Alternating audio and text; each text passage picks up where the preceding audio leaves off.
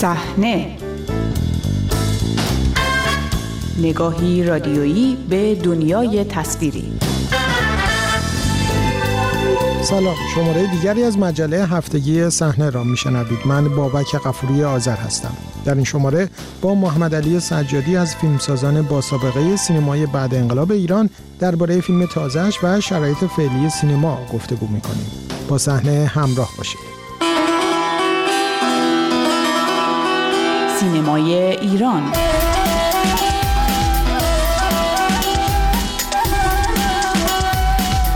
محمد علی سجادی نویسنده و کارگردان فعال در سالهای پس از انقلاب است که به ویژه در دهه های 60, 70 و 80 شمسی با ساخت فیلم چون بازجویی یک جنایت، شیفته، رنگ شب و جنایت نام شناخته شده این نزد پیگیران و مخاطبان سینمایی بود. از دهه 90 شمسی به تدریج با ایجاد محدودیت‌هایی در فعالیت‌هایش به اجرای نمایش و ساخت آثار تجربی و کم هزینه پرداخت. از آخرین کارهای او ساخت انیمیشن بلندی است به نام بوفکور که اقتباسی از اثر معروف صادق هدایت نویسنده شناخته شده محسوب می شود. با آقای سجادی درباره این فیلم و وضعیت فعلی سینمای ایران گفتگو کردم. آقای سجادی چرا ساختار انیمیشن رو برای این کارتون انتخاب کردین؟ بازگشت بود به در حقیقت نقاشی متحرک به خاطر اینکه همونجور که اگه به کارنامه کاری من و مشقایی که کردم در طول نیم قرن کار حرفه‌ای و فقط اولین فیلم و نخستین فیلمی که کار کردم انیمیشن بود از 13 سالگی که در کانون پرش فکری در حقیقت کار کردم جزو کلاس‌های کارگاه‌های آموزشی بود و بعدم که دیگه ادامه دادم و چندین کار انیمیشن دیگه کردم و, و همزمان باهاش کار به دلیل عشق بیش از حد به تصویرگری و نقاشی و اینها و گرافیک اینها تا 58 دقیقه داشتم. همین کار به شکل حرفه‌ای انجام می‌دادم. خب بعد با ساخت فیلم های سینمایی و زنده در حقیقت دیگه رسیدیم به اینکه دیگه افتاد در گوشه. ولی در این سالهای دقیقت 90 به ویژه خیلی هی روی کرده. خاص و ناخواسته داشتن به این قضیه ویژه اینکه در سال 1990 وقتی که جلوی ساخت سریال منو درست شب فیلم برداری بعد دو سال تولید و اینا گرفتن که دیگه بعد به تقریبا یه حدود 20 تا کار کار نشده به واسطه همین قطع و وصل انجام شد. فهمیدم که دیگه نمیشه کار کرد و در حقیقت نیاز به این داشتم که خود رها بشم از این فضا و مجبور نشم تم به کارهایی بدم که دوست نداشتم اینجوری شد که به نقاشی اصلا کلا دوباره روی آوردم در زمستان 90 و از اون سال تا تقریبا الان نقاشی به شکل حرفه‌ای و جدی ادامه دادم و خب یه سری همونجوری که می‌دونید نمایشگاه نقاشی و اینا هم گذاشتم و رفتم جلو. من تو دهه 90 نتونستم خیلی کار سینمایی زیادی انجام بدم. یکی دو تا کاری هم که انجام دادم که خب می‌دونید آخریش فیلم سودابه است که در 97 تولید شده و هنوزم امکان اکران پیدا نکرده. و خب من مونده بودم و خیلی از طرحها و ایده هایی که دوست داشتم و اینجوری شد که با پیشنهاد پسر کوچک ماهور که آیپد رو با من آشنا کرد با من و من گفت که خب یه امکانات اینجوری هم داره. شما می‌دید که من یه های کوچیکی برای انیمیشن انجام می‌دادم و میدم. این بهانه شد که من شروع کنم با آیپد کار کردم و در اون جرقه شد که الان در در طول این سه سال اخیر خب شب و روز فقط دارم کار نقاشی متحرک می‌کنم چرا رفتید سراغ یکی از آثار شاخص ادبیات داستانی ایران و کاری از صادق هدایت مونم بوفکور رو انتخاب کردید؟ اولا خودتون میگه شاخصه. یکی دیگه اینه که خب من قبل از این دو سه کار روی بوفکور انجام دادم و جزو آرزوهای من تو تمام مؤلفهایی که من از ادبیات و سینما دوست دارم و خودش بوفکور داره. یک رازوارگی معما و یک قصه در سطح ماجرا روایی از پیچیده به جنایی و در حقیقت معمایی در زیر متن موضوع. و در این حال خب یک دستاورد درجه یکیست از تلفیقی از فرهنگ شرق و غرب که خب نیازی به این نیست و فشرده نمیشه کرد. آقای سجادی اشاره کردین به اینکه در دهه 90 فرصت ساخت طرحهاتون پیش نیومد یا اگر پیش اومد اجازه نمایش نگرفت. بر این مبنا الان در واقع انیمیشن رو انتخاب کردید که از اون قالب های سینمای رسمی ایران خارج بشید و احتمالا دیگه درگیر مجوز و مسائل مثل این هم نباشید. درسته؟ بله برای که اصلا من دیگه خب همه کار رو یک تنه انجام میدم نه گرفتار سه تا سین میگم نیستم. این سین سانسور سین سرمایه و سین سیاست.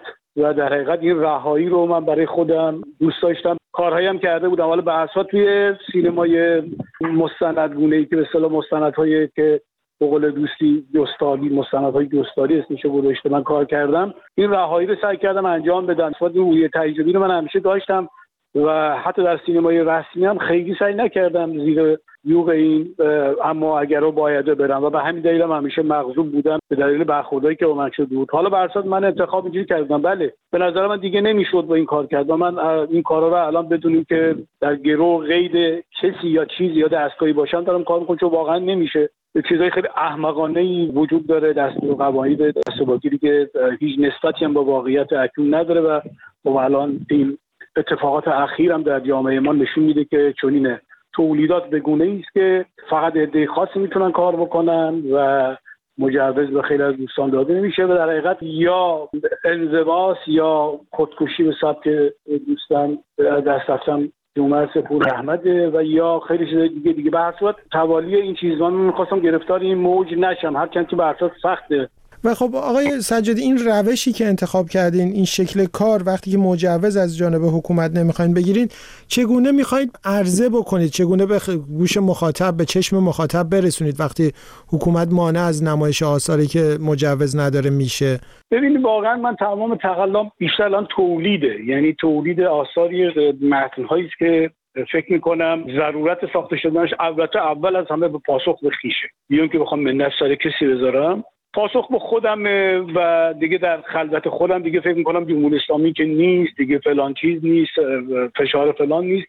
خودتی و خودت و می‌تونی این کار تولید بکنی. من به تولید بیشتر فکر می‌کنم. به توضیح نه اینکه فکر نکنم و تقلام می‌کنم. ولی امیدوارم فضای فراهم بشه و همه اینا که در سینمای مستقل می‌زنن بتونن کمک بکنن. حالا یک مقدار فاصله بگیریم. شرایطی که سینمای ایران به خصوص از شهریور 1401 به بعد درگیرش هست هم از شکلی که سینماگران ایرانی بخشی یک مقاومت و یک تغییر دیدگاه رو نشون دادن نسبت به اون انگاره های رسمی و همون چیزی که مخاطب نشون داد و همه اتفاقی که در صحنه جهانی رخ داد و ما شاهد اغلب نمایش فیلم های بدون مجوز از ایران در جشنواره های جهانی هستید. نقطه فعلی که سینما ایران رو قرار گرفته رو شما به عنوان یک ناظر کاملا مستقیم و شاهد کاملا مستقیم این تقریبا 43 44 سال چگونه می‌بینید؟ ببینید طبعا سینمای ما تابع اتفاقات اجتماعی سیاسی ماست. علتش هم دیگه همون تحلیل تکراری است که سینما تابع یک حاکمیتی است و یک نظمی است که همه چیز رو در ید خودش گرفته. برای همین نمیشه شما هر جوری هم بخواید رو منتظع بکنید. طبیعی است که این جدایی ناپذیره. شما وقتی که سینمایی که ما داریم اصلا از روز اول طراحی سعی کردن بکنن با شکل دادن به بنیاد تارابی و سعی کردن تعریف پیدا بکنن و در این تعریف در حقیقت خیلی ها قلقم شدن یا به گل کردن طبعا. خب فراز فرود خیلی زیادی داشتیم. خب دو تا اتفاق افتاده. یکی اینکه یک اتفاق مثبتش این بود که فیلم ورود جلوی فیلم های ورود خارجی فیلم خارجی گرفته شد. خب بعد همین سینمای داخلی با همه اما و محدودیت که نیازی به تکرار من نیز هممون علی شمس می‌دونیم به برسات پا گرفت. اما خب اون در یک تا یک مقطعی پاسخ میاد از یک مقطعی همونجا که نگاه می‌کنی دیگه جامعه به سمت این رفت که دیگه به اصلاح و اصلاح تن دادن به شرایط چیز دیگه نمی‌تونست بها بده اگر در یک دوره می‌داد که ضرورت تاریخی بود. ضرورت تاریخی الان الان اینه که خب این سینما با خواست به اصطلاح اون جریانی که سینما رو هست یا دنبال کننده هست به شکل کلیش خب خاص خودش درش مستطر نبینه. الان تیم سازان و در حقیقت مخاطب در یک وضعیت دوگانه ای به سر می‌برن. یعنی از یک سو می‌دونم با ضوابط و معیارهایی که بویژه الان به شکل خیلی کاریکاتورگونه ای دوباره داره دیکته میشه که هیچ محلی از اعراب نداره و از یک طرف دیگه به اصطلاح با اون چیزی که فکر می‌کنن باید به طور طبیعی اتفاق بیفته.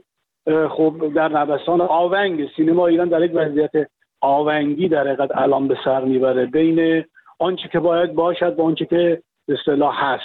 از هر زمان دیگری این آونگ بودن به نظر من به رخ کشیده میشه. از همراهی دیگرتان با مجله هفتگی صحنه سپاس گذارم تا شماره آینده شب و روز خوش.